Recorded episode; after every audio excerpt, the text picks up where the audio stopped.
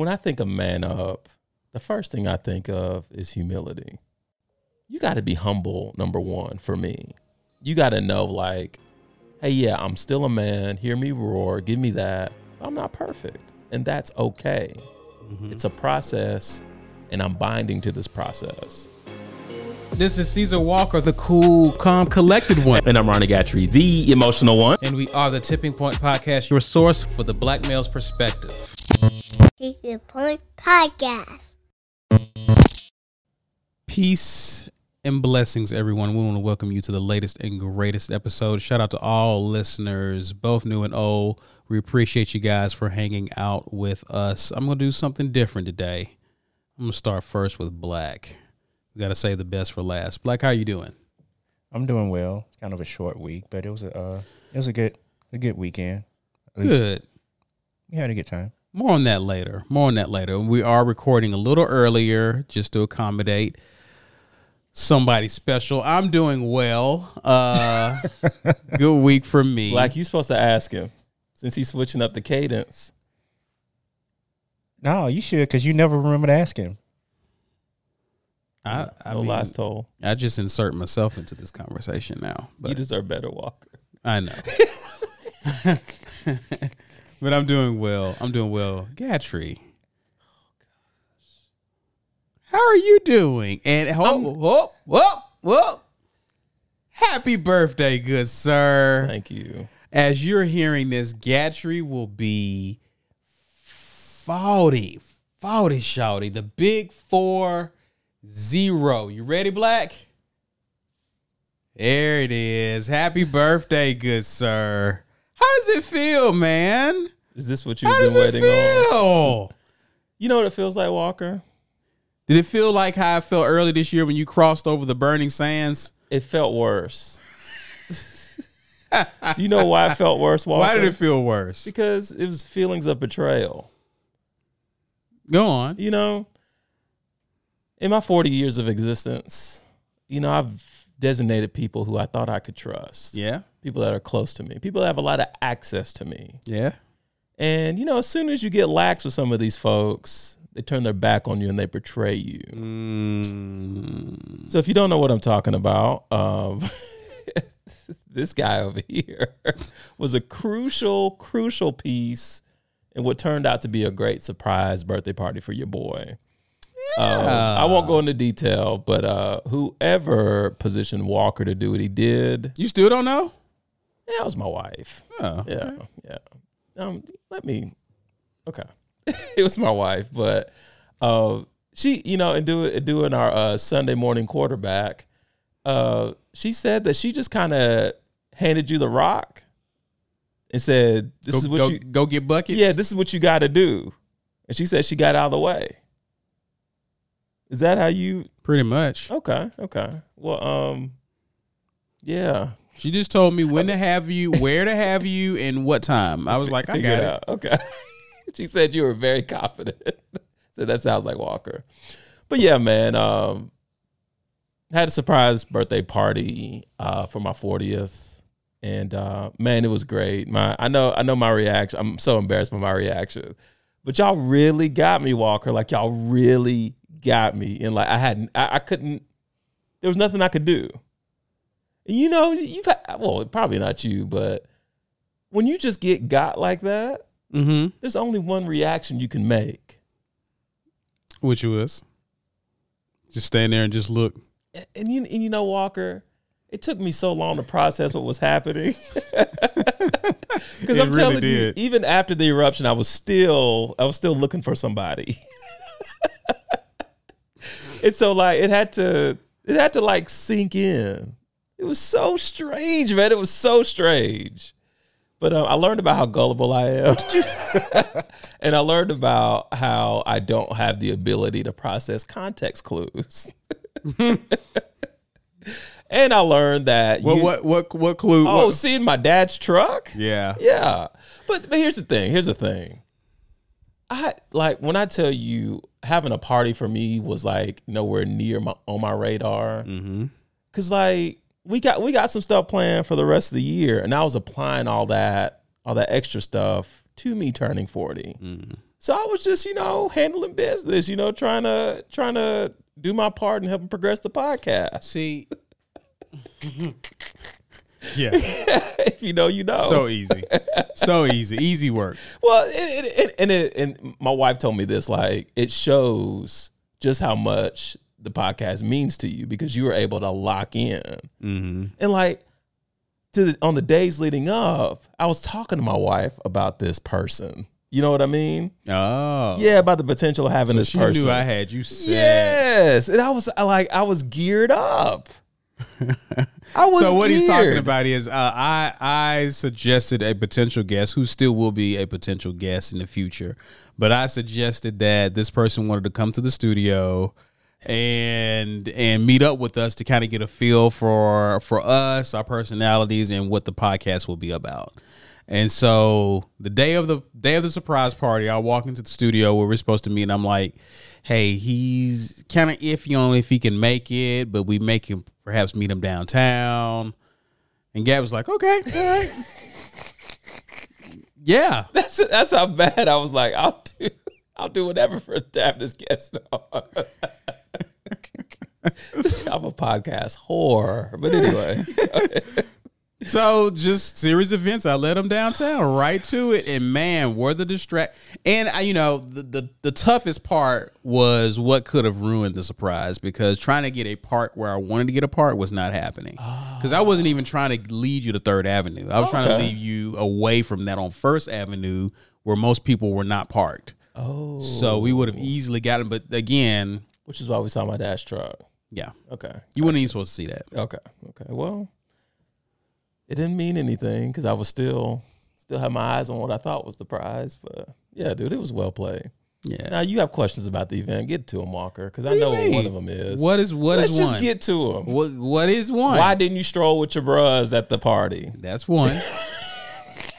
what was up with you? Why you couldn't act like I that? was not- was straight. Your I was not- ready. I know I wasn't stroll ready. Like I'm I'm rusty. My last my last stro- Rusty, you the ink ain't even dried on your application yet. but Facts. but I hadn't I hadn't been practicing like I was. you have to practice. yeah, we had to practice. Just a stroll. Yeah. It's not a step show, Gatrey. Anyway, I had to practice. So when are you gonna get good at it? I'm not. Okay, I'll reiterate. that's an honest answer. I'll reiterate. That's not that's not why I joined the organization. so That's what you got Malik for. Yeah. Shout out to Malik Thomas. Um, but nah, I mean, really, yeah. Do I need to invest a little more time into that? Yeah, but I'm trying to do other stuff, man. Do you have any questions for him? What? Did you notice that they played Drake? Dude, okay. So my cousin, my cousin told me that. And this is this is my cousin's doing. Yeah. What was? The uh what was playing? Sticky? Was it Sticky? I don't know. Okay, I think it was Sticky. But she she talked to my wife and said, "I know the song to play when Ronnie gets here." And again, in that moment, I couldn't hear anything. Mm-hmm. I couldn't hear any. Like I couldn't process what was happening. But it wasn't until I went back and watched it and I heard the song and I was like, oh, "Okay, I see what y'all did there." so um, I had a delayed appreciation for it to answer your question. Okay. Yeah, Yeah, we got you good, bro. yeah, you did. Uh, I can't even say anything. So as you turn forty, man, like how are you feeling? dude, like I feel great, man. Like after I got over the portrayal from my close friends, uh, nah, dude, it's a, it's a it's a great way to bring in forty, man. Because it, it was just as I've said on the pod before, I was kind of dreading it. I realized when I listened to it again that I was trying to pull you into dreading it. You weren't having it, but um, but no, it's just like in that moment, knowing knowing my wife would care that much for me to plan that. No, knowing and and I think I told her it was early on a mar- in our marriage that I wanted a surprise party. Oh, oh, oh, oh! Interesting fact here. I'll get back to that. Black has been at every surprise party that I've had. Really? All two of them. Yeah. was the first one big a surprise? A big surprise too? Or? Yes, but well, well, this the the, the forty was a bigger. I could I could share this because we're because we're well beyond thirty. I didn't know going there that it was a surprise at my mom's house. But when we walked up the stairs, you know, my mom's got that thing. You've been to my mom's house, Mm-hmm. Walker. She's got that that kind of window over the top of the door. I looked in there and I The could see, yeah, yeah, the moon. crescent. I could see a whole bunch of feet.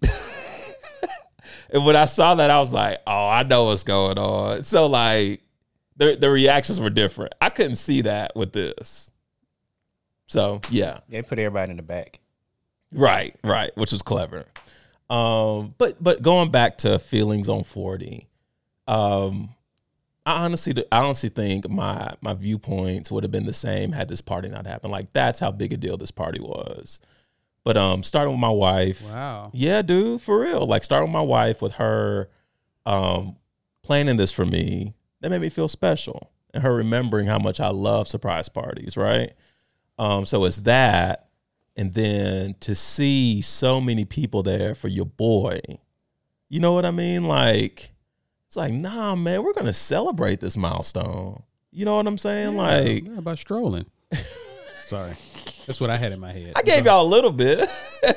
What not a strolling, not a strolling, but I, I danced a little bit. You did. Come on, You- man. You did. Yeah. You did. I was a Um, big fan of that lemon pepper, buddy. Say what? Them lemon pepper wings. Bro, okay. Can we talk about party regrets? Like starting with the wings. Starting with the wings. You didn't get You any? didn't eat? Dude, I had one and a half wings. Oh, I got you. I got you. I got them for you. They were good. garlic, the garlic too. He picked Man, up the slack. So, so my wife, being the thoughtful person she is, she knew this was my element, and she knew like the more people, the more social Ronnie's gonna be, which I was. So preemptively, she got a plate. She had two wings of each flavor, and they had what like twenty flavors of wings. Two. It seemed like every time It was I, like three, I think. oh, Three. y'all do not want me to go on with this, but to me it seemed like a lot. Mm-hmm. No, it was more than that. It was more than that because I remember when they got my plate, there were ten wings on them. Because when she gave it to me, Ten different kinds of Hey. wings. no, it was ten, but it was two of each. And either either she told me it was two of each, or I factored there were two of each. Maybe some of them were the same. I just didn't know. That night's a blur. But anyway, shout out to John Owens because I remember when she got me the plate, I said, "There's ten wings on here. I'm not eating ten wings. I'm gonna eat five because that's what we on." All right. I hope John's listening. But anyway, um, I ate one and a half wings. it was like as soon as I sat down, I bit into that first wing and I was like, man, this wing's incredible. And I, I just couldn't wait to taste the other ones. Then you got pulled away. Yeah, it's like, Ronnie, can you take a picture? Ronnie, we want to. Okay. So cool. Of course. You came here for me. I'm going to take a picture with you. It's the least I can do. But um, going back to feelings on 40, I know that year 40 is going to be amazing because of this. Like it, it shifted my whole mindset, Walker. I'm not tripping, man. I'm not tripping. I don't think so. I don't think you should. I mean, you're you're you're getting healthier. Yes. Starting with that, Right. proud of you for that. I I kind of I kind of uh I kind of hinted at it last last recording, but dude, proud of you for the progress you. are making, man. So that's that's one way to to, to bring in forty healthier, Yes. feeling better, Yeah. right? You got some trips planned. Yeah, You got some excitement on the horizon, man. This podcast is doing well. Like What we gonna be down for? Ain't nobody got time for that. Attaboy, Why didn't you just say this a month ago when I was trying to bring you down? I was trying to listen and understand what's happening.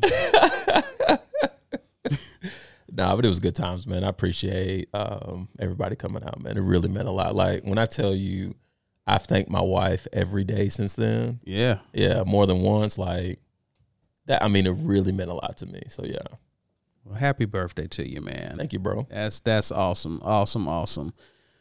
I guess we can get into it. Uh just talk about I don't know, talk about the pod, man. Okay. Talk about where we're going. Um, you know, we the goal is for us to man up. Be better versions of ourselves, man, in, in all areas, right? And so I was just thinking about what can we talk about today, you know, and hopefully people who listen just get the message that's kind of what we're on in terms of improvement hopefully listening to us last week you can see some growth just within us um, just in terms of how uh, we handle conflict and issues between us and taking personal responsibility and accountability but i was just thinking about manning up and what that means. You know what I mean? So what does that mean to you? You know, you of course we're kind of rebranding it, but we we tell people to man up. But what does it mean to man up in your opinion? Um, when I think of man up, the first thing I think of is humility. So I'm I'm thinking about our um our um our podcast on submission as it pertains to the wife. And one key thing, I don't know if you said it or if it was in the clip, but it was talking about how it's seemingly easier for a woman to submit to a man when he can be honest and own when he's messed up, Mm-hmm. right? So, in thinking of what it means to man up, you got to be humble, number one, for me. You got to know, like, hey, yeah, I'm still a man. Hear me roar. Give me that. But I'm not perfect. And that's okay. Mm-hmm. It's a process, and I'm binding to this process. And yeah, I just I just believe like that, and that that's just the first thing that comes to mind, Yeah. right? I'm not ranking them. This is just just what's in my head. Sure. Um, I also think faith is a huge huge part of that. Being a man, um, so you're talking about basically like the spiritual component absolutely, man up. absolutely. What does that look like? That that I mean, that looks like a believing that there's something bigger than yourself, believing in something bigger than yourself, Mm-hmm. and submitting to that, whatever that is, Mm-hmm. and allowing whatever that whatever that spiritual component is to help shape and define your purpose, Mhm. and believing that everything else outside of that is going to be taken care of. Yeah. I think the ideal man knows that and is bound to that and excels in that, I should say. Okay. And not and, and even that's not perfect, right? So No, there no. there's still there's still growth with that. There's still growing pains with that. So um those are the first two that come to mind. Um, I like what you said about humility because I think you can't man up unless you first acknowledge that there's room for growth. So, uh, so I like I like what you said about the humility part, and you know, we'll get into my thoughts in a minute, but you know, you talk about the spiritual part, and I think the spiritual component, while it's important in just in my opinion, I think it's a it's one of the more neglected aspects of manhood. Um, because I think when we're talking about manning up, you know, sometimes we talk about you know hitting the gym, you know, getting getting cut, Yeah. you know, getting ready, get get your body right for whatever it is you're going to do, or you know, leveling up in terms of financial, you know, even purpose. Those things are great, and we always tend to think about the you know the the outward appearance or or what you can initially see in a man, but oftentimes we don't talk about what's underneath the hood. And so, you know, humility and spiritual, the spiritual aspect or a person's faith, those are things that aren't, I don't, in my opinion, aren't talked about enough when it come, when it comes to manning up. And yeah, I have to agree. I think without those two things, it's difficult to really man up or even be able to track your level of of progress in terms of growth. So, Black, you got any thoughts on what it means to man up? Any any any perspective from you? Uh, the first thing that came to my mind was uh, accountability, being, being accountable for your Hmm. I actions. like it, Black. Uh, being able to make balanced decisions, being able to like weigh your options and come out with a, a, a come come to a good decision to make. Uh, having control of your pride and your ego, I think, is a big thing now. Not letting Mhm. your pride or ego get in the way of your success. Because thinking about what just went on with like uh, Desus and Mero. I don't know the cause of their split, but Right. I would think ego and pride may have something to do with it. But I would I would just say accountability, uh, balanced decision making, and keeping your ego and your pride in check. And, and to me, I think that that's one of those things that you know I think that taps into like the soul area of a person. You know, your emotions and your mind, your mental. And that's definitely something we want to talk about as we bring on therapists and whatnot to kind of talk about how to manage our thoughts and our emotions and, and pride and whatnot. What you got? I just thought about something else that I recently heard. Uh, someone was asked about the uh, Will Smith situation, and I believe what they said was that whatever you didn't fix before you got power is going to be your downfall. Hmm. So whatever demons Will Smith had before he got to the top of the mountain, they caught up with him Yeah. and were probably the source of his demise or his or his or his temporary downfall. Because I feel he's going to recover from it at some point. Sure. Yeah, he just signed a deal or something. So manhood is is about also healing from past traumas as well. Would you say? Yeah, Okay. I think all of those have been great answers. Um, I I just think when you talk about manning up, you know, usually we say man up when when a person is usually, you know, you'll as a kid you'll you'll be told, man, man up if you're in pain and and deal with it. But to me, man up is just growth. It just is growth. And it's understanding that as a man, there's more to you than just your ability to make money and make a living. You know, it's more to you than just your brawn, your bravado. You know, there's more to you than your ability to look good or look flashy. You know, there's more to you than that. And you kind of touched on a lot of both of y'all touched on it in terms of the internal parts of a man, you know, your ego, self esteem. You know, there's a lot of men who they have the outside, they're a shell, they're a shell of a man because the, the the packaging looks great, but when you when you pop the hood, there's a lot of insecurity. You know, there's there's a lot of pain that a, that a lot of us deal with, and so when I think of manning up, man, I, I think of of taking like what Black said, accountability and responsibility for your life. And despite your environment, despite your upbringing, I am going to take responsibility for my life moving forward. It's no longer the responsibility of what ha- of whoever hurt me in the past or whatever.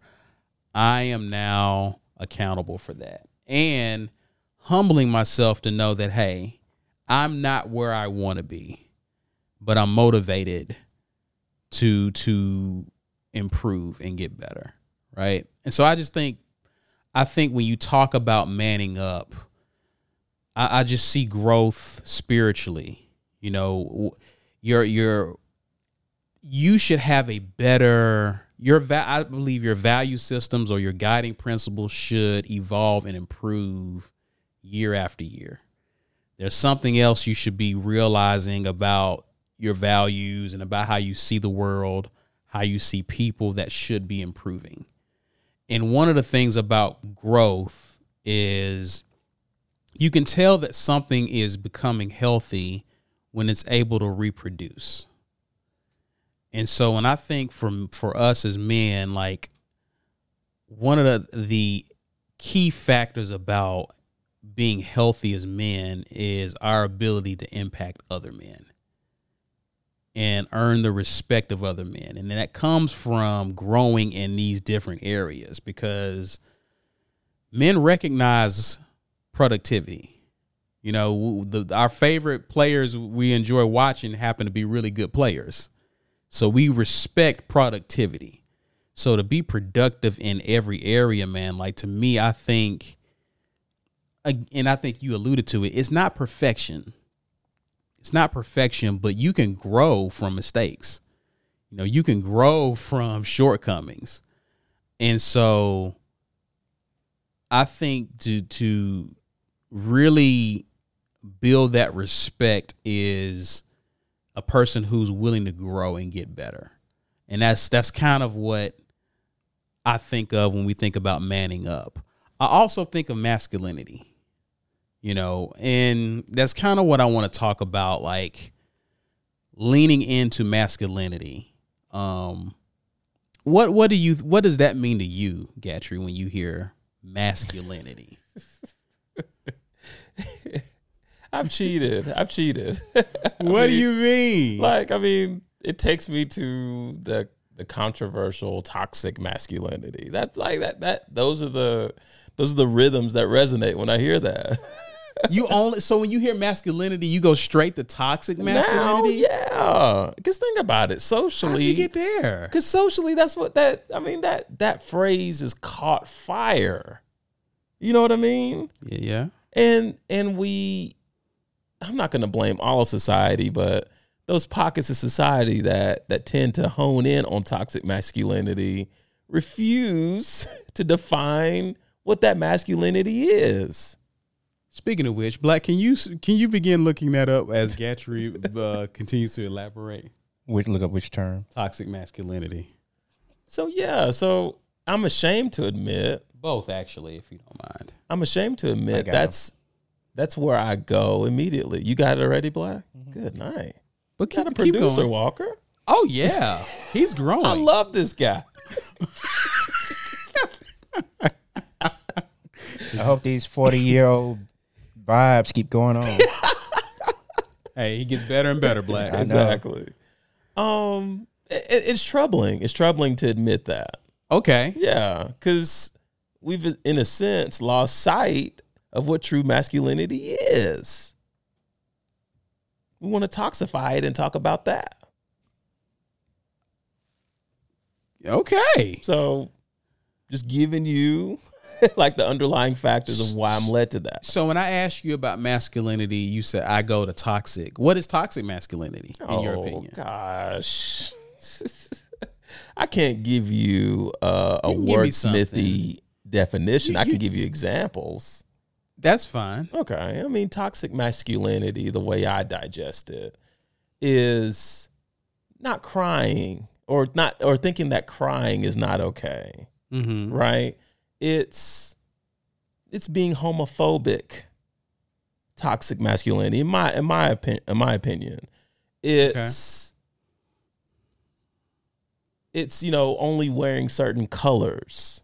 Toxic masculinity, right? It's I am man, hear me roar. Nothing else matters. Okay. What do you uh I heard a smirk over there. No, every time he says I am man, hear me hear me roar, I'm like it's I am woman, hear me roar. It's not about a man. Oh, toxic masculinity. I mean, I've always heard. I mean, that's always heard. I never heard it. I never heard it from a male perspective.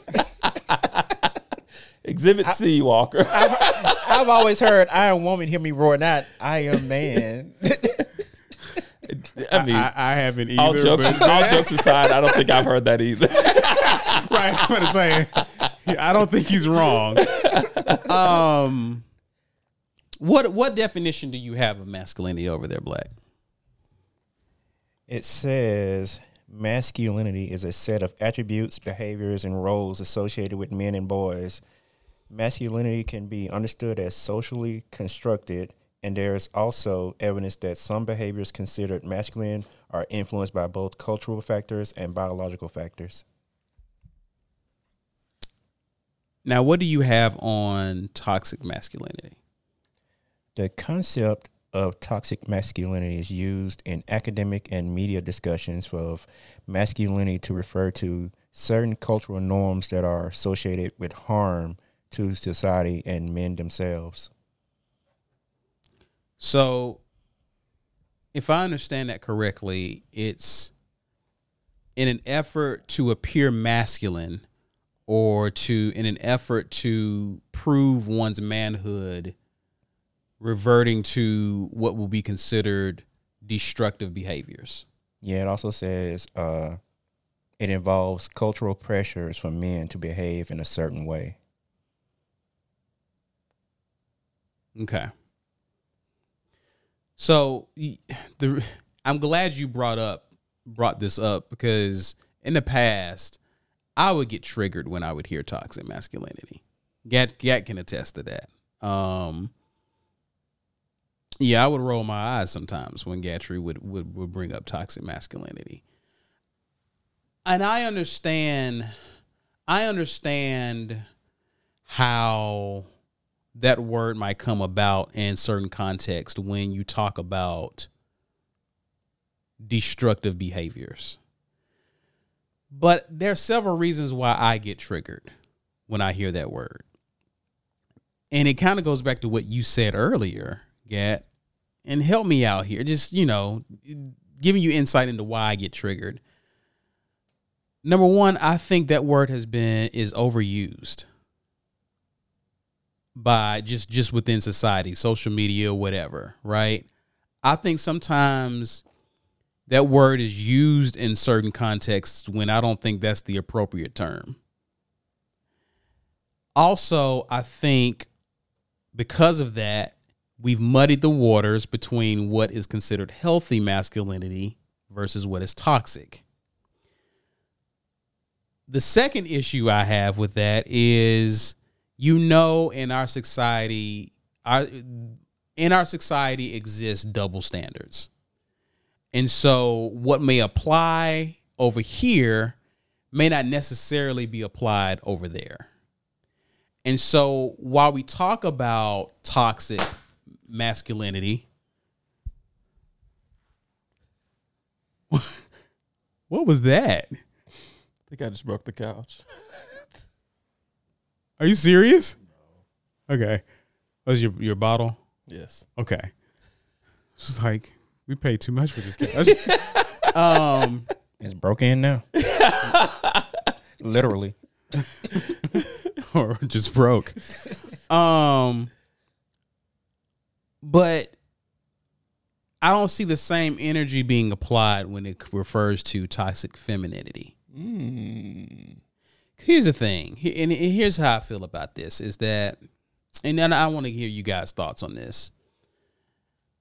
I believe that there are such things as toxic men. No doubt about it. But you hear me say this all the time. You you've heard me say that people are a product of their what? Environment. Environment. People are also a byproduct of their personal experiences. People are also, I mean, I think you you used you read out a definition like you're a, a cultural, like conditioned by your culture or whatever. Whatever you're hearing repetitiously con- on a, on a continual basis begin to shape your thinking, right? Some of us had the unfortunate experience of being in toxic environments. Sometimes those environments they produce toxic men, but they also produce toxic women. And what I think is very problematic is we're addressing men who are toxic, right? Or demonstrative demonstrating destructive behaviors. What I don't appreciate is what we, we fail to acknowledge is the fact that our society incentivizes and rewards those same toxic men. Whether it's in our music, is in our entertainment. I mean, on, just let's just look at our TV shows. How many more people are tuning in to watch Ghost than they are tuning in to watch Andre Johnson of Blackish? Ghost. Power. Oh. Who is Andre Johnson? Blackish. Oh, the show Blackish? Between the two of us, Walker's the only one that has the answers to both of this. That's hilarious. But you're But, familiar with Ghost, right? Yeah, and Blackish. How but- many I people? thought you were about to go tipping point awards. on us. no, no, I'm growing. but but but you understand my point. Mm-hmm. Who's the alpha of those two? Ghost? Who's the sex symbol? Ghost? But what was Ghost in power? Uh, criminal. You see, that's an example. That's an example. Look at Nick Cannon. Let's talk about Nick Cannon. Nick Cannon just had his eighth child. I know who's counting at this point, Give it up right? for that guy. And is expecting number nine. Why not? Go for it. But here's the thing you know, you look at a future, you look at these types of men who appear to be getting rewarded for being toxic, right? Women still date him. Women still want to be with him because he's successful, has money, but is clearly toxic, right? Right. So if if we have a problem with toxic masculinity, then there has to be on the flip side toxic women who are drawn to such toxic men. But we don't say anything about those women. Generally, we do not. And that is a double standard because if we really have a problem with something, we wouldn't incentivize it. We wouldn't reward it. Right? Right. and we wouldn't promote it. But again, this is a very capitalistic society, and we're going to do with what's we're going to do what sells. Hmm. So if it's if it's unhealthy but profitable, let's roll with it. Right? Right. And I think that's the that's one of the issues I have with this. It's almost very hypocritical because again, we're dealing with we're dealing with things that are symptoms, but we're not dealing with the root issues of things. And so we have to show a standard of a man that we really want to exist in society. And we have to start rewarding that and de incentivizing the bad behavior. But we're not doing that. We're just calling out the bad behavior. Well, what's the point of changing if I clearly see an example of, of being how being toxic is considered alpha or attractive by the opposite sex, sex in some cases? But your thoughts on that? Uh, I've never thought of it that way. Admittedly, I don't know what ghost is. Um, You know Omari Hardwick, right? Right. Yeah. That's that's the guy who played the character Ghost. Oh, okay. Okay. Yeah, I, I, you obviously watched Power. I don't- didn't, but I Oh. knew I knew who he was. Okay. Um, I'll tell you. I, I, I'm not. I'm not saying you're right or wrong, but I'm. I'm telling you how I process it when you compare the two. Okay. It shows something that we've said often on this podcast: is that black men aren't a monolith. Okay. We can be that ghost, and we can be Dre Johnson. We can do all this, right? Now, your point of reference was in terms of what society deems to be masculine when comparing the two, we lean a ghost, right? Um this it's it's kind of it's kind of sad cuz I know how popular ghost not ghost. I know how popular power is. Right. And um if this if this is what women seem to be praising or desiring, then we got an issue. And we know women Plain aren't a simple. monolith either. True. True. But at the same time, that that type of guy is deemed attractive for by a lot of women. True. That is a fair statement to make. Right. Maybe I'm not saying the majority, but there are a lot of women who are drawn to that guy who um maybe seem to be adventurous or whatever, right? And so yeah, like who's incentive like are we really incentivizing the behavior we want from men? Are we rewarding that? You you know what's interesting? I'm really trying to think of the antithesis of ghost in a in a way that's appreciated by society. Are you are you struggling? I'm struggling, and that's that's the sad part. Like like yeah, Blackish has been on TV for Lord how knows how long. And it has a it has a following. It has a it Anthony has its- Anderson's a household name. You could argue he was before that, but right. I would think most people, if you were to do a sidewalk set of interviews, they would attach Anthony Anderson to Blackish. Sure. Right. Um, but beyond that, Walker, I mean, I could take you back. I could take you back to Uncle Phil, Who was trying to be Uncle Phil though? who was trying to be a wealthy judge living in Bel Air. I mean, you you related more to Will than you did Uncle Phil. True, true. He's a magnet. Right. Right. I mean, but I'm saying Uncle Phil was that father figure. True. Okay, okay, that's fair. That's fair, and you're right. But let's put Will. Let's put Will under the microscope here. I'm, I'm going with it. All right, we saw we saw a lot out of him in that show. Sure. We saw a lot. Um, I lot don't of know. If growth. Will's A lot of growth. a lot of growth. Yeah, I don't know if he ever graduated college, but we saw. He did, I think. Did he? Okay, we saw Will go from a troubled environment, get into a better environment, and grow from that. Mm-hmm. was that was that really welcomed? was that really because because on the, on the surface, I wanted to be Will Smith when I was younger watching Fresh Prince. Um, I wanted it for for uh, superficial reasons because he had new new sneakers on every episode. yeah. I think a lot of us growing up during that time looked up to Will Smith. yeah, that's fair. I just think the problem with Will, I think Will was a great, he was a great archetype of someone that we could identify with growing up in the 90s. Right? I think that's what made the show work so well. Right. Right? But Will was also a part of hip hop.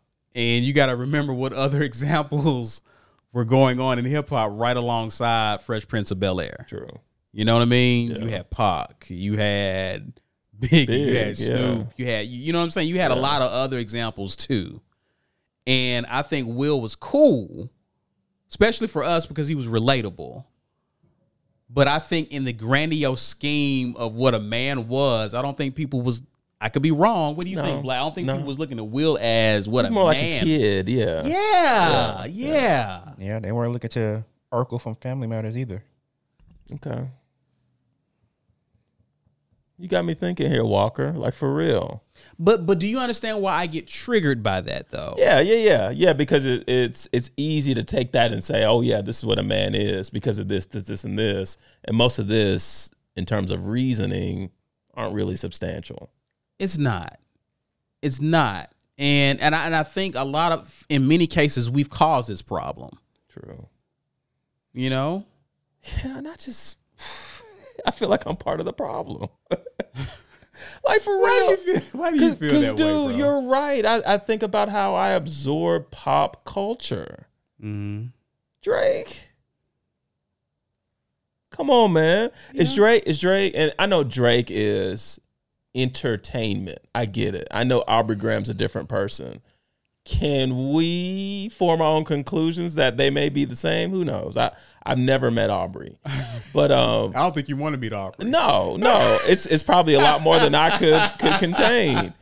But um, even listen to the content of Drake's raps, I'm like, man, I don't really live by this. Yeah. But it's provocative. yeah, I mean, the, but the funny thing I was listening to Future on the way over here. but the thing about it is those individuals they live on a different planet. Like I know we think they live on Earth, but Right. I mean, could you imagine being Drake for a day? No, no. Could you imagine As, like as much as I stand Drake, I couldn't tempt- do it. the temptation? You know what I mean? The temptation that's out there. Man, Could you imagine? Could you imagine? Like, okay, so much hot the sauce. average. Well played, sir. But you see what I'm saying? The average, even a guy who has his stuff together, good job, making good money, looking good looking brother, he ain't got he, his life is a will only at best be a fraction of what someone like a Drake deals with. Right. But we still allow these people who I mean, he he to me, Drake is about as real as, as Superman, Iron Man, these type like these are you know what I mean? It's I'll almost like a it's a so, you're almost like you're writing this person's story, right? Mm-hmm. But we allow these people to influence our behavior. When As I a say, whole. when I say we, I As mean yes, Okay. not on an aggregate individual basis, Yeah, right? yeah. Obviously, Drake isn't influencing you how to be a husband and father, True. right? But what I'm saying is there are a lot of people who draw inspiration. A lot of things they do, they draw it from celebrities and people they look up to, Sure. right? If that person has character issues, if that person has a a very unhealthy value system, then look at the the the group of people that they're the the generation of people that they're influencing. It's compounded toxic toxicity. Like Megan Thee Stallion and Cardi B. And see, and this is the thing. I want you to I want you to do me a favor, Black. Since you said that, could you look up toxic femininity? Toxic Oh, my femininity man. refers to My the man. adherence to the gender binary in order to receive conditional value in patriarchal societies. It is a concept that restricts women to being cooperative, passive, sexually submissive, gentle, and deriving their value from physical beauty while being pleasing to men. Did you, did you understand that definition, Black? I mean, Gatrey. Yeah. I just all I can see is the stallion. No, no, no, no, no, no, no, no, no, no. Read it again. Read it again. I guess the part you really want is the it is a concept that restricts women to being cooperative, passive, sexually submissive, gentle, and deriving their value from physically physical beauty while being pleasure, pleasing to men. Restricts them to being that. Oh, okay, well Meg is the antithesis of that. Right? She, she's- exudes. she's in she this- exudes some of that. Right. Right. But she's, Sexually, you know, she pleasing the men. The whole and like she she part got of- that. part of her and Cardi B's platform is dudes can dudes can say these things about us. I'm a savage. yeah, Right. right. Independent, strong, whole nine. Right. She's the antithesis of that. Right. Right. but it's toxic for a in other words toxic femininity is re, is basically is basically the Definition the, of femininity. the result of what they perceive toxic masculinity is think about it she derives her value from a man that's toxic but that is in reality what is that black you just said it Femininity. it's femininity Mm. Notice it's toxic for a woman to be oppressed.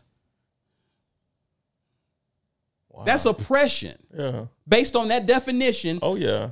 you, the woman is guilty of toxic femininity when she submits to her husband. In other words, she complies to what the man, the her husband or man would want in that situation. Yeah. It sounds like both these definitions were written, written by women. Do you understand? Oh yeah. Now we see what Meg and Cardi and them are doing, but that's not toxic. That's celebrated. That's empowerment, depending on who you ask. Do you see how backwards this is? I do. So And you're getting these definitions from the same source, right? Google. So what I'm saying is there is a ugly double standard here. Ugly double standard here. And I have a difficult time trusting what someone would deem to be toxic masculinity when you're not even holding women accountable for their toxic behavior.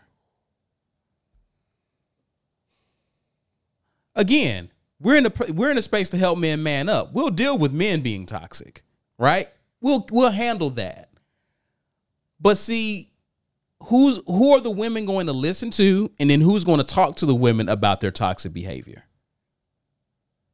Who's going to do that when when the definition of toxic femininity is for a woman to not be traditional? Right. But to your point, no one's talking about that. Like the thing is this, Gat. Like I think when it comes to, I, I believe I believe manning up also it involves being in touch with your with your emotions. As men, we're not as e- compared to women. We're not as generally speaking, we're not as emotional as women, right? Generally speaking, we're more logical, the whole nine. but we still have emotions. And our emotions and feelings serves as indicators, right? So it's not a matter to deny our emotions and feelings, right? It's not a matter of suppressing them, but our emotions give us an indication to what's going on in our lives. It's how we perceive what's happening to us in that moment. If I come in here and I'm happy, I'm in a good mood, I'm cheery, you guys can tell what kind of day or week I've been having, right? Right. Things are good because I'm upbeat, right? But if I'm tired, um, I'm laggy, I may be a little moody, you can tell I've had a challenging week because our emotions have a way of telling us what's happening in our lives as we live it. And I think for men, it's important for us to understand those emotions, process those emotions. I'm not a crier, not because I can't or, or won't. I just, I'm not a crier, right? But if you if you need to cry, process it, process it. But remember, once you have processed, you you've you've done what you needed to do emotionally about your situation. I think the next step is to understand that your situation is still present, even though you have come to terms with your emotions and feelings. You still have to address whatever it was that brought you to this emotional and mental state. Right. Right. Yeah. And the beauty of it is, man, in 2022, you got resources. You got therapy, you got books, you got accountability partners, mentor. You you can you can reach out and get help. You don't have to do it in a vacuum by yourself. My thing is you got to still deal once you process your emotions, they should indicate to you what you need to do next. If you're feeling down, okay, why am I feeling down? Okay, my circumstances aren't good. What can I do to change it? What can I do to work? You know what I'm saying? I think that's I don't have a problem with that. But yeah, telling men to suppress your emotions, not deal with your emotions, to me, that's just simply bad advice.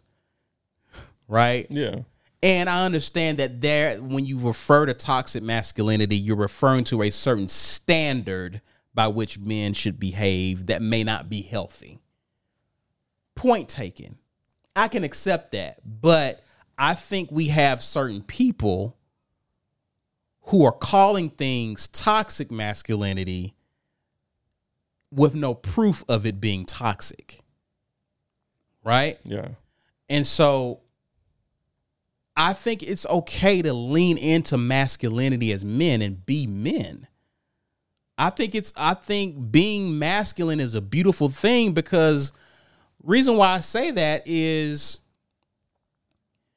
men who are very confident oftentimes gets referred to as what? Cocky. And arrogant. Right? Yeah. That might be misconstrued as being Toxic. Hmm. so which is which? Right. See what I mean? It, my my point with toxic masculinity is that it's become so subjective. And what's so interesting about a confident man, a masculine man, is two there's two outcomes when it comes to a very masculine man. Number one, he's gonna find himself earning the respect of other men. Uh, yeah. Then number two, as a and that's the result of really number one, women being drawn and attracted to him. Find me a man that's very masculine. I'll find you women that find that man attractive. Mm. Whether it's his features or how he carries himself, right? Right. Because there's two parts. You can have the look of a masculine man, but not very be very masculine. You can be insecure. You can be all these types of things. But if you if you have all that working, you're gonna have the you're gonna have both the respect of men and the admiration of men, and the and women being drawn and attracted to you. Simply put, thoughts. No, I, I, I agree. I'm with you. So when we talk about confidence, being confident, being confident as a father, confident as a husband, confident, where does confidence come from? Oof. to me, confidence comes from loving yourself, Okay. knowing yourself. Okay. Any any more on that, or simply Well, put, well, just I, I I'm elaborate, just- elaborate for yeah, Let's I'm putting the cook. putting the microscope on myself. Um, yeah, I struggle I struggle with not having much confidence before, and it was just it was just not it, it was me being being my harshest critic, and subconsciously soliciting those criticisms from my peers. Mm. You know what I mean? criticism from your peers. Yeah, like like and and I struggle with it now. I struggle with it creatively the most right now. But um I could put something together for you and I could slide it to you and I'm like, "Hey man, look, this ain't perfect, but this is what I got. tell me tell me tell me what sucks about it." That's a lack of confidence, man. yeah, You know what I mean? yeah. So like in using that as example, creatively, I'm not really I don't really I don't really love what I'm putting out creatively. You know what I mean? Um and and and taking that example back to me in terms of, you know, how I was dealing with my wife. We were having, you know, we were re- really butting heads. Mm-hmm. I think a lot of the friction came from her lack of confidence in me being confident.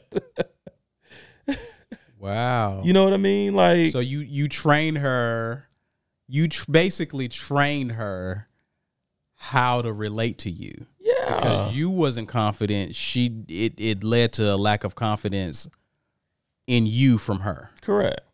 And that that through therapy, years of therapy, was linked to me just really not believing in who I am. And so once that once that whole narrative starts to shift, Yeah. then you got to change in behavior. Yeah. You know, like like she's my wife. I want her input, but there are situations to where I've got to be confident in the decision that's made Yeah. and be ready to deal with the consequences. And like I said, to open up this dialogue, be willing to admit when I'm wrong if that ha- if that if it didn't work out to our betterment. Take accountability. Take accountability. But yeah, so so when I think of when I think of confidence as a male, it's knowing yourself, loving yourself. I think the confidence comes naturally after that.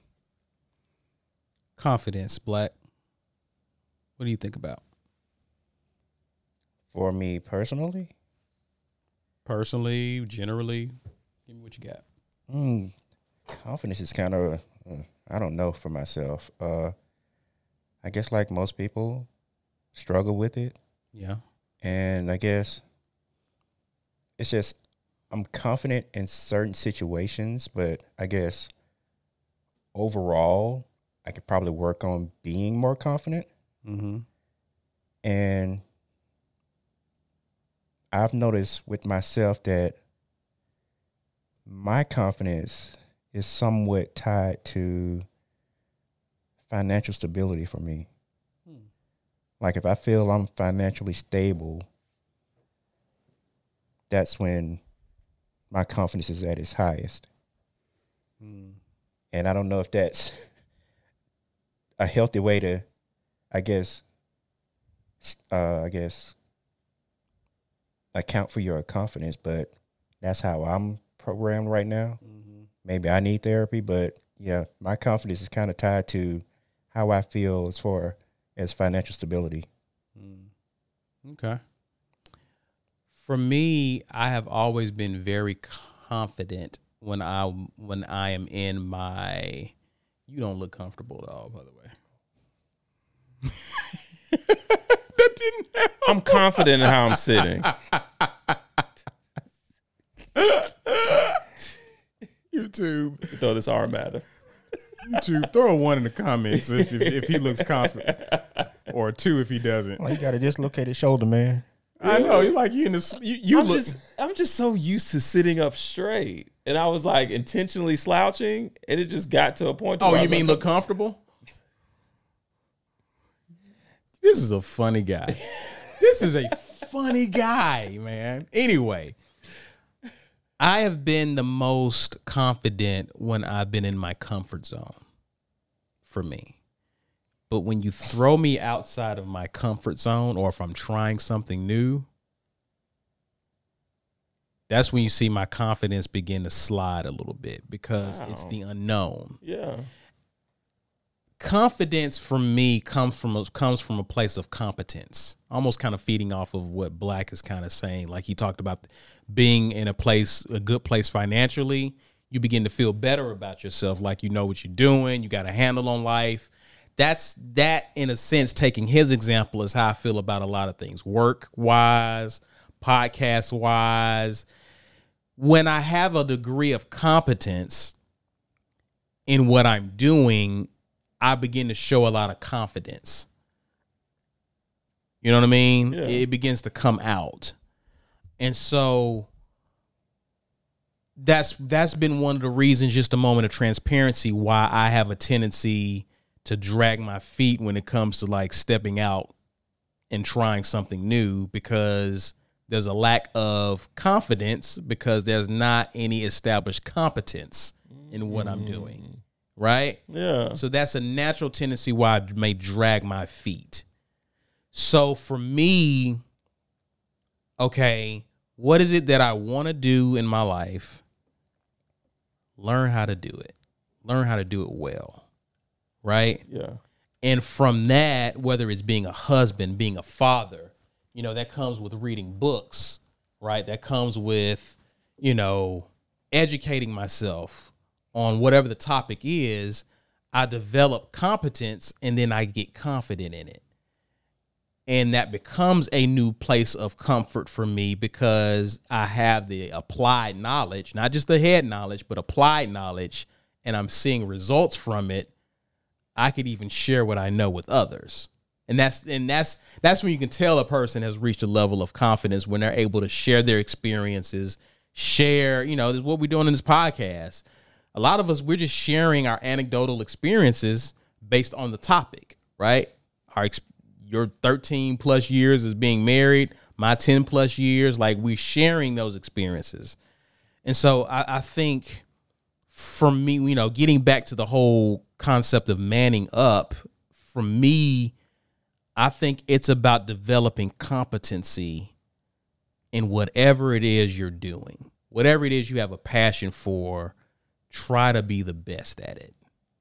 You know, and it's not so much you're comparing yourself to others, you're just trying to beat yesterday's version of you. Thoughts on that? Yeah. I don't, I don't know what to add. Like, I, I, I agree with that. Okay. Yeah. You know, I mean, Competency. Yeah. you never thought about it though? I never thought of it that way, but I, I could not agree more. because I, I think about where I am on my job now. A year and a half ago, I was really insecure about this position I was in. Very insecure. But bro, today, man, I'm I'm I'm like we had an acquisition and I'm meeting a lot of people for the first time. I'm leading the meeting. Oh, wow. Like and I'm saying stuff and I'm like, you ever had like an out of body experience like you know, everything I just said made sense.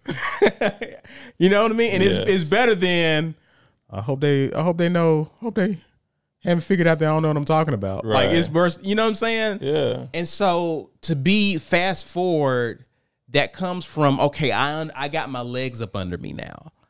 I understand the job. I understand what I'm doing, and I'm helping other bringing other people on board to learn this system. And I'm here to help you. Mm. You know what I mean? And that comes from a place of just failures, Yeah. wins, losses. You know what I mean? Highs, lows, peaks, valleys. But for me, I don't allow, I haven't allowed the losses to define who I am in this space, right? Right. I take those losses personally and I learn from them. And I think that that has allowed me to develop some confidence in certain areas of life. You know, and I'm still working on other areas, but I, I think that's a big thing And when you talk about as we're manning up, man, just develop some learn your craft, learn what you're doing. And I think for you, let me just, you know, let me help you out here, bro, bro. Cause you know, I, I got on to you early on in the pod. I was like, dude, why would you say, or in the history of our podcast, when you would put stuff out there, I was like, why would you say that, dude? Like, you're great at what you do. Right. But I think, but it just seems like you were always question yourself. You're probably better now.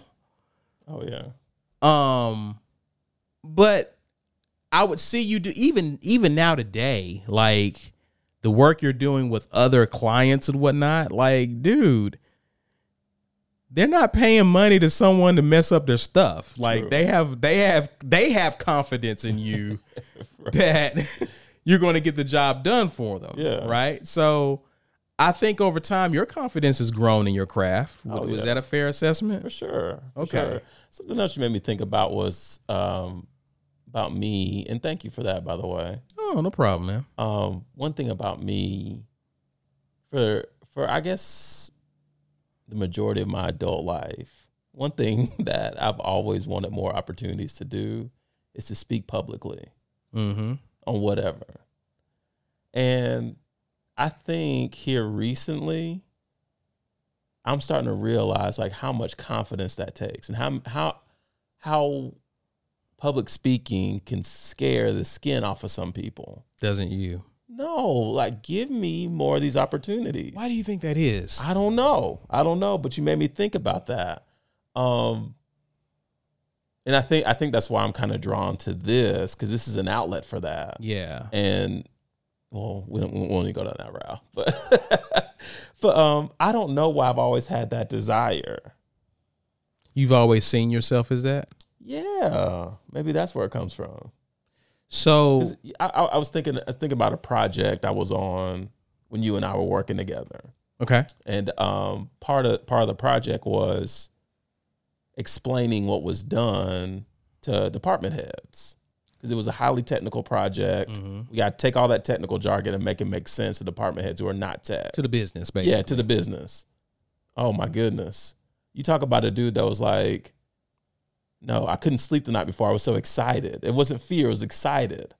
wow. You talking about a guy walking, walking, pacing around a hotel room, going over what he's gonna say Seven- with confidence, not even looking at notes. Seven thirty p.m. at night, huh? Yeah, not eight. No, let's, Not not get, let's not get Right. drastic. Not all night. um but but to your point i didn't i didn't think it was a big deal. To me it was just we're having conversation. Yeah we got this project going on. Here's here's what we did. Here's how it's going to impact you. Yeah whatever. But it's just me and you having a convo. Mm-hmm. but i think about the the tech guys on my team who were like "Mm, i ain't doing that. Mm, i ain't doing that. Mm, i ain't doing that Right. and i'm like you guys are crazy give me more of this but Did you always see yourself as a speaker? not always Then let's talk about Then- then. Like, did you see yourself? I no, I didn't I didn't see myself as a speaker, but what I saw was an opportunity to just naturally naturally relate to people. Okay. The pro- the project that I'm on is the conduit. So you saw yourself as a person who could easily relate and connect to people. That's Yeah. who you are. Yes. Yes. do you think that your your confidence to get in front of people who and do something that would like literally scare the pants off of other people do you think that was connected to the identity that you had created for yourself you're a connector you connect to people you connect Yeah. people Yeah. so I'm going to connect you to this process. I'm going to communicate this. You're going to understand it. You're going to be comfortable about it because that's what I do. Right. Yes. You nailed it. Okay. You think that could be a clue as to what could help someone like myself or you or someone else who's trying to learn how to do something? Yeah. You begin to see yourself. and and what I would encourage someone is to find ways to actively take inventory. Don't leave it up to chance like I did, and and don't don't ignore it. Mhm. Like really grasp it and lean into it with the, every opportunity you can. Because my my thing was, my, I think one of my biggest hindrances was not everybody loved to do as much as I did. right? It, it hasn't been. It hasn't been. No, for, sir. it, it, it hasn't been until like my most recent, my current uh, full time job that I'm starting to realize, like, no, what I just did would scare the pants off of some people. They don't want to do this. You know what I mean? Right. Stick a camera in front of them, and it's even worse.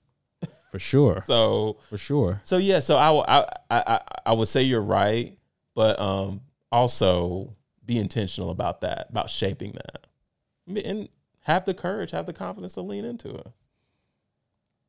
Write it down. Write it. d- Lord have mercy. Write it down. Yeah.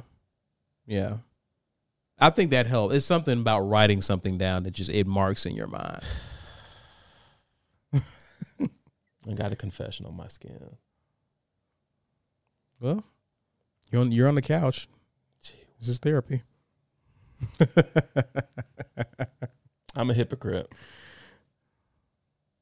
In terms of what? I got goals.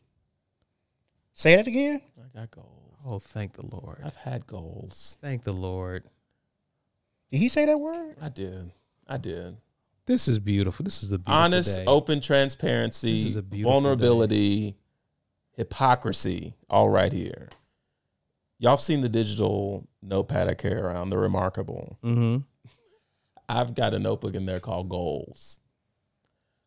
I look at it every time I pick up that notebook. It's one of the first things that pops in front of my face when I turn it on. I, shortly after that recording, Rashad Harper, I don't like you. I, shortly after that recording, wrote down a series of things that I wanted to accomplish this year. Don't give me that, Walker. I'm a hypocrite, and it's not okay. I'm a hypocrite. It's not okay. Don't give you. what- I'm not beating you up, but But what? I'm I'm thinking I'm thinking of the power in that Walker. Being being transparent, being so transparent. One of my goals I wrote on there was to get to 290. I wrote it, and all I wrote was 290. I know what that means. yeah. Wrote it down, kept looking at it, kept looking at it, was thinking about it, not really putting actions behind it. I just wanted to magically be 290, but I wrote it down. Now look at what happened. I've written it down. And I crossed paths with John Owens. and John Owens has helped me get to 270. that's what's up. you know what I mean? So, so thank you, thank you. But you you you're bringing out this you're bringing out this. Uh, bro. I am loving this. But I'm loving this pod right pow- here. There's power in it, man. And and forgive me, listeners. Black, this guy's growing. It only took what forty years. There there are several there are several Don't rush the process. there's several other goals that I wrote down on that note on that note notebook or whatever. And when I tell you like majority of them, like 280 wasn't on there, weighing 280 wasn't on there, weighing 270 wasn't on there. It was only 290. But um, when I tell you like I'm gonna crush these goals, Mm-hmm. and forgive me for sidebarring, but when you said write it down, I just had to No, conf- I had to confess because this has been on, on my heart for a while, and I'm I've been trying to like sneak in the dark and write these goals down and look for y'all out of the corner of my eye, like y'all wouldn't see me But but what because made, of the statements I made. but I wasn't holding you to that though. I th- let me answer your question because you didn't even answer it. I really feel like you didn't even ask the but I know what you asking. I feel like listening to this again, or excuse me, listening to that episode again was hard for me. It was hard for me to hear myself say the things I was saying in terms of me running away from goals. And um, I shouted him out already, but Rashad Harper, who listened to it around the time it launched, and he texted me, he's like, Man, how you not gonna have any goals? right? And so I'm thinking of the two, and I'm like, okay, well, let me think of like one thing I want to do this year. right? So I got the notepad and I just wrote it down. It wasn't even 290. It was something else that's been done already. Uh, so I wrote that down and I, I threw that note away. I was like, okay, I did it. Great. but then I saw myself starting to think more about it, starting to pray more about it, starting to see things just kind of open up related to this goal. Kept going back to the note notebook, kept looking at it like, oh no, this is about to happen. Yeah. So I say all that to say I've confessed, but I said all that to say there is a there is a big power in writing things down. Agreed. Agreed. because you can't get around, you can't get away from it. Right. You know, so has that what has that done for you in terms of writing, having a goal, writing it down, and actually marking it done? What has that done for Uh, you? now there Your is psyche. there is there is a there is an effective element in marking it off. Um, it just it just makes you hungry for more, or me at least, and it it it makes me it makes me think of my faith as well, because the Bible talks about writing things down. Absolutely. Um, but the the thing the things that most of the things on my list that I've written down are not attached to superficial things. It's about like my own personal growth. Sure. Some of them come from therapy because out of all the years of therapy I've had, I haven't written down any of the stuff that I need to be working on until this year. Mm. And so now, just like now that it's kind of muscle memory that I'm gonna go to that note and reread these goals, I'm gonna have to come face to face with the ones that aren't checked off yet. Right. Then it's the accountability, self accountability that kicks in. Okay, well, Ronnie, you want to get to 290? What you doing? Right. That's powerful, bro. Yeah, thank you. That's very powerful. That's good stuff, man. I took a, I briefly sidebarred us, but No, I mean it, that was some value in that. I think someone, whoever listening to that, can can take that and, and put some of that into practice. And Oh, I think that was very practical. Um, in closing, man, what do you want to what do you want to take? What what kind of takeaways do we want to have about about this? Because we, we we we talked about a lot masculinity. I, I I lamented on my issues with toxic masculinity and its hypocrisy. But but what are the things? 'cause we we opened up with manning up, yeah. and what does that mean? But what is the takeaway from from your takeaway from this? To me, the takeaway is simple. It's responsibility, Walker. You and I, you and I, black as well, we are responsible for not only knowing and believing what we what we deem to be manning up, but promoting that. Yeah. This podcast is one mechanism, but we're out in these streets, Walker. Like we got to be living that unapologetically I agree. with confidence because the illustration you made uh, earlier about that that man that seemingly has it all figured out he not only gets respect from women or desire from women but he's getting respect from other men Right. and you make me think of several men who i think fit the bill for that Absolutely. these men are out here they have their standards of what masculinity is they're not shying away from it whether they want to admit it or not they've got the responsibility to promote that yeah. once promoted effectively it draws people in Absolutely. Well said, man. thank you Well said. Guys, we want to thank you for tuning in to the latest and greatest, guys. You already know what to do. We need you to do do me a favor. I want you, if you're not on YouTube already, but if you are on YouTube, smash that like button, hit subscribe, or if you're not on YouTube, go out there, find the THA tipping point. YouTube will try to reroute you, but no, tell them you want the and then you'll find our content. Subscribe to us. Help us out guys. We definitely want to grow our channel. We have great content out there. Gatrey's doing a great job of putting out videos for your enjoyment. Please be sure to go out there like the videos and subscribe. Also you can interact with us on social media. That's instagram and twitter. You go to the tipping point tha one word the tipping point on instagram and twitter and follow us there and enjoy the content.